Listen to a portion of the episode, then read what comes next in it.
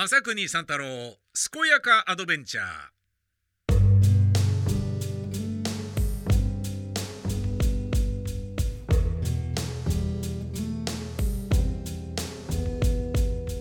おはよう正国三太郎くん。今回の指令はマンホール探しの旅に行ってもらうことである。全国にはたくさんのご当地マンホールがあり近場では東京都練馬区に明日のジョー銀河鉄道39うるせえやつらのマンホール。調布市にはゲゲゲの鬼太郎のマンホールがあるので確認してほしい。他にも静岡市にはちびまる子ちゃんのマンホールや鳥取県には名探偵コナンのマンホールがあるのでそちらにもいずれ足を運んでもらいたい。ただしマンホールを見すぎてマンホールがあるならチンホールもないとおかしいよと言い出して周りから白い目で見られても当局は一切感知しない。このメッセージは自動に消滅しないのでちゃんと持ち帰って処分するように。かしこまりました。えー、改めましてこんばんは。すこすこやかやかすこやかアドベンチャー正国三太郎です。マンホール探しの旅。うん。まああのー、えー、番組始まってえー、間もないですけれど間もないとか言っちゃう 間もないですけれど、えー、なんかあのー、まあこう難しそうなね、えー、短命で終わりそうなあのー 瞑想しているテーマ 難しいよ。え今私は調布市の駅の近くの、えー、バカ高いコインパークではないここぐらいならいいかなっていうまああの普通の値段のね、えー、コインパークに、えー、車を止めたところでございます。調布市にはあのあるらしいんですね。えー、ここに書かれている通り「ゲゲゲの鬼太郎マンホールが」でそれをまあちょっと見てみようということでまず、えー、調布市の調布市市役所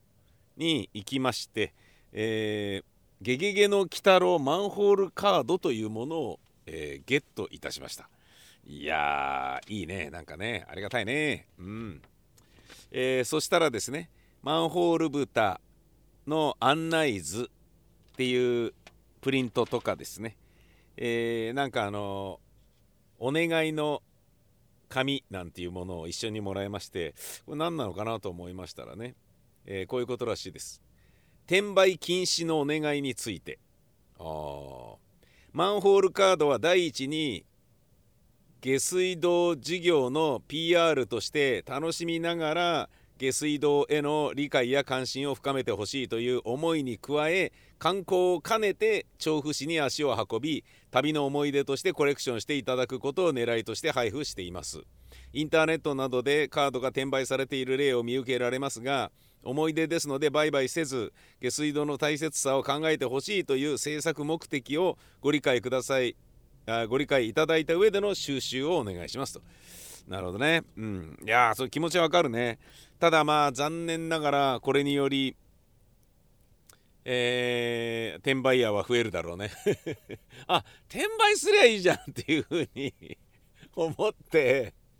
転売目的に調布市の人が何度となく通っちゃうんじゃないかなこれ。どうなの？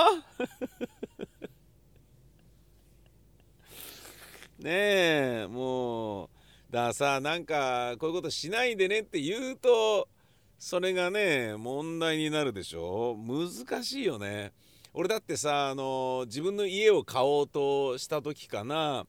不動産屋さんでね、えー、自分の家じゃないななんかの不動産の売買をまあ取引しようかなと思った時にその取引相手の、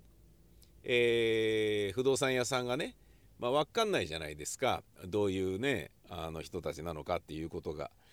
でそれをねあのー、まあ見極めるっていうことが素人には難しいんじゃないかっていう部分があると思うんですけれど、えー、なんかねあのー、まあ不動産屋の、えー、不動産屋さんのねえー、と認可を取ってるなんとかって番号があるでしょ。あの括弧の数字があってあの括弧の数字が多ければ多いほどそれだけね免許を更新してるってことだから長きにわたってやってるよっていうことだから一つの目安にはなるんじゃないなんていうのまあ聞いたことはあるけど、まあ、だからといって安心できるか、ね、1だから安心できないかっていうとそんなこともないとは思うんだけどねそんなようなことをこうなんかえー、何がね危ないのかどうなのかっていうのを見極めるっていう上でその不動産屋さんのねホームページを見てみたらそこにあのー、何々の裁判のけ、えー、争いについて、えー、我々からの言い分をここに記しておきますみたいなことが書いてあってかなりのトラブルがあって入居者さんとかと大揉めに揉めてたらしくてでそれを俺そこで知っちゃってあなるほどいろんなトラブル抱えてんだこの会社。つまり、えー、まあ言い分はあるにせよね裁判起こされるってことは怒ってる人がたくさんいるっていうことだからそれはちょっと会社としてダメだろうと裁判で勝とうが負けようがこの会社と取引するのをやめたっていうふうにやめましたものね。つまりなんかその自分がね良かれと思って身の潔白を証明しようと思ってそういうのを出していてもあの逆効果になるっていうことの典型的ないい例ですよね。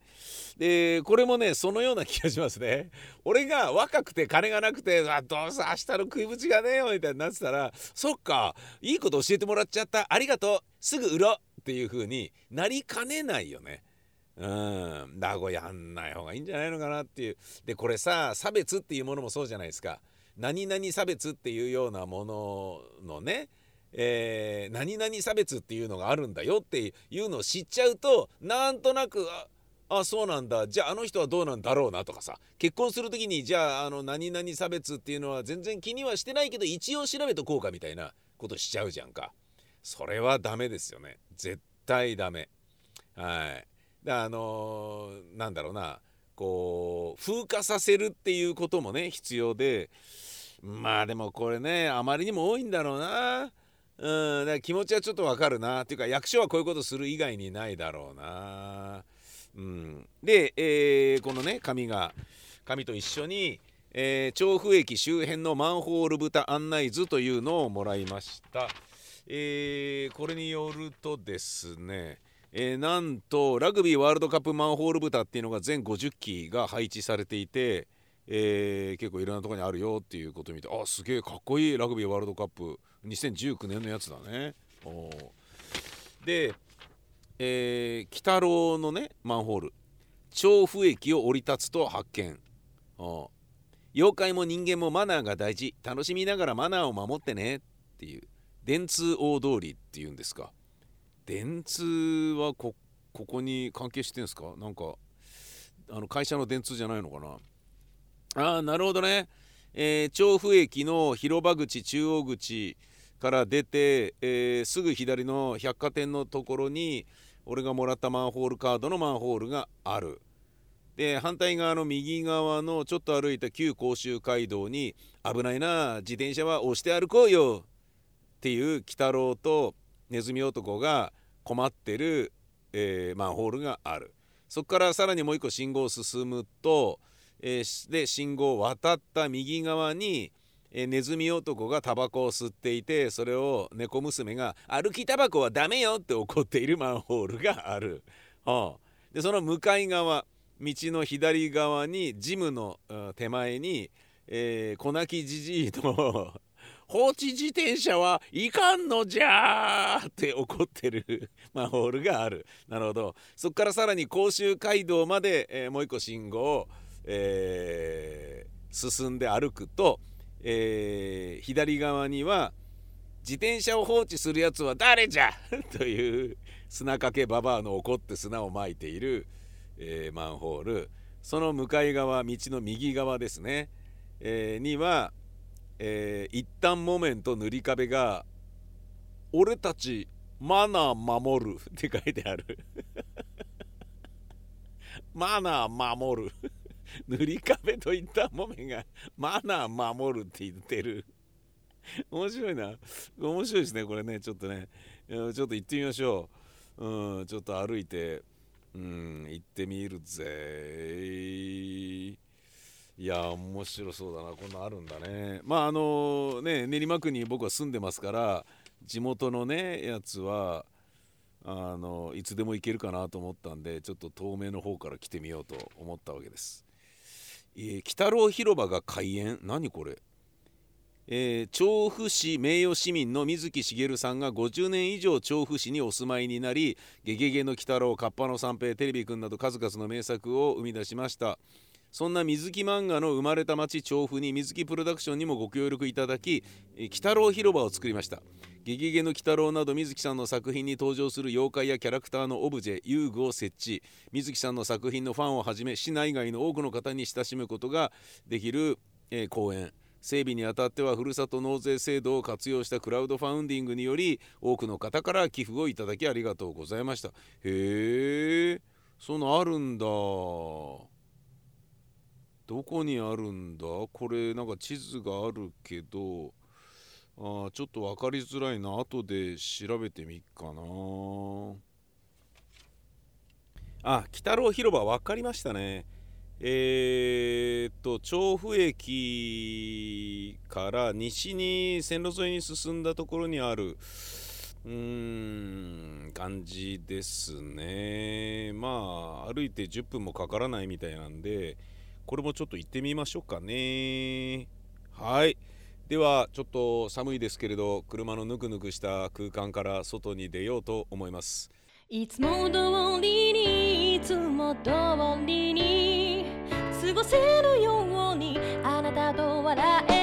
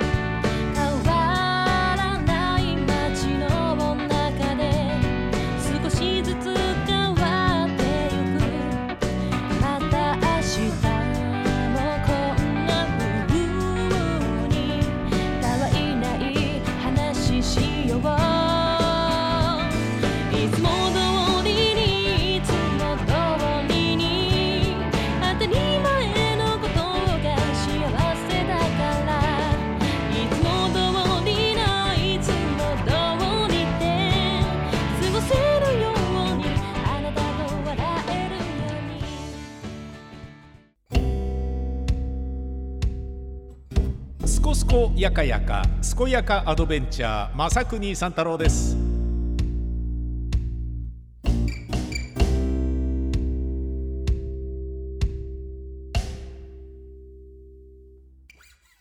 えっとゲゲゲの鬼太郎のマンホールカードがここでもらえるって聞いたんですけれども。こちらですね、カードとお願いと設置場所の地図ですので、意識をお持ち帰りください。はいありがとうございますえーとこの辺りなんだけどな。えーと調布。調布パルコ。調布パルコの手前。ああった。これだ。あった。鬼太郎マンホール。調布市合流って書いてある。人間も妖怪もマナーが大事じゃよ。はいお父さん。へえ誰も見向きもしないよ調布の人は。それそうか。さっきねここへ来る途中に、えーワールドカップのマンホールもあったんですけどちょっとこれねえせっかく来たんだから一通り全部見てくか。えー見つけたぜ。その次のやつ。危ないな自転車は押して歩こうよ。えーありました。歩きタバコはダメよ。猫娘が。えー。えーあった。俺たちマナー守る。塗り壁とぬらりひえーなんだ。ぬらりひょぬらりひょんじゃねえか。一旦木綿か。一旦木綿と塗り壁の、えーすごいシンプルな。だけど面白いやつありましたよ。で、えー反対側に渡るとメガロスというスポーツジムがありそこに自転車を放置するやつは誰じゃ？と書かれてるやつありました。見つけた。コンプリート。イエーイ。あこれだ。放置自転車はいかんのじゃ。これでコンプリートだった。OK はい、えー今北郎広場におるんですけれども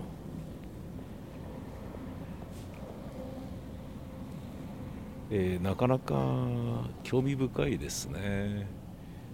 あの2時間かけて来たのにこれだけって言ってる家族がいたりね、うん、まあこれだけっ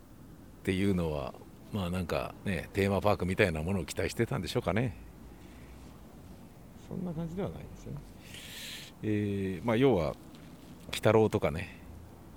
あのキャラクターがいるっていうあのオブジェみたいなものがあってでだ須賀川のねあのカネゴンとかウルトラマンとかとあんなような感じですね、えーあのベンチにカネゴンがいて一緒に並んで写真撮れるんですけど須賀川は。それと同じような感じで今僕はねこれなんすかね。えーいえま前歯が2本だけ出ててあのカラカサカラカサ小僧かこれ。カラカサ小僧っぽいな。なんかねおりますよここに、えーその隣でこれを撮っているっていうね。でえー、とまあこういうところっていうのは非常にあの分かりやすいっちゃ分かりやすいんですけど駅からちょっと歩くんですよね、えはい、えー車に戻りました。北郎広場ですけれど、えーまあ、そこでねあの録音機持ってったんであの回して喋ろうと思うんだけど、まあ、次から次へと人が来るんですよね。あのーなんてことない、えーちょっと細長い公園のような広場なんだけど公園っていうほど遊具がたくさんあるわけでもないし、えーだけどその割にはえーなんかクライミングをね簡単に子供ができなくもない。あのーえーボルダリングができるような、えー形になってる壁が塗り壁だったりとか。あとあれ滑り台なのかなと思うと滑り台の上の部分がツリーハウスみたいになっててでそのツリーハウスがよく見るとあこれ鬼太郎の家なんじゃんかっていうね。で中にあのテーブルがあったりなんかしてではしごでカンカンカンってそこ登るとそこでねだけどそこで酒飲んだりしちゃダメだよとかいうことは当然書いてあるんだけどでそこから滑り台でっていうようなそういうのがあったりね。あとあのーオブジェのような形で一反木綿がすんごい一反木綿があの大きな一反木綿があったりとかね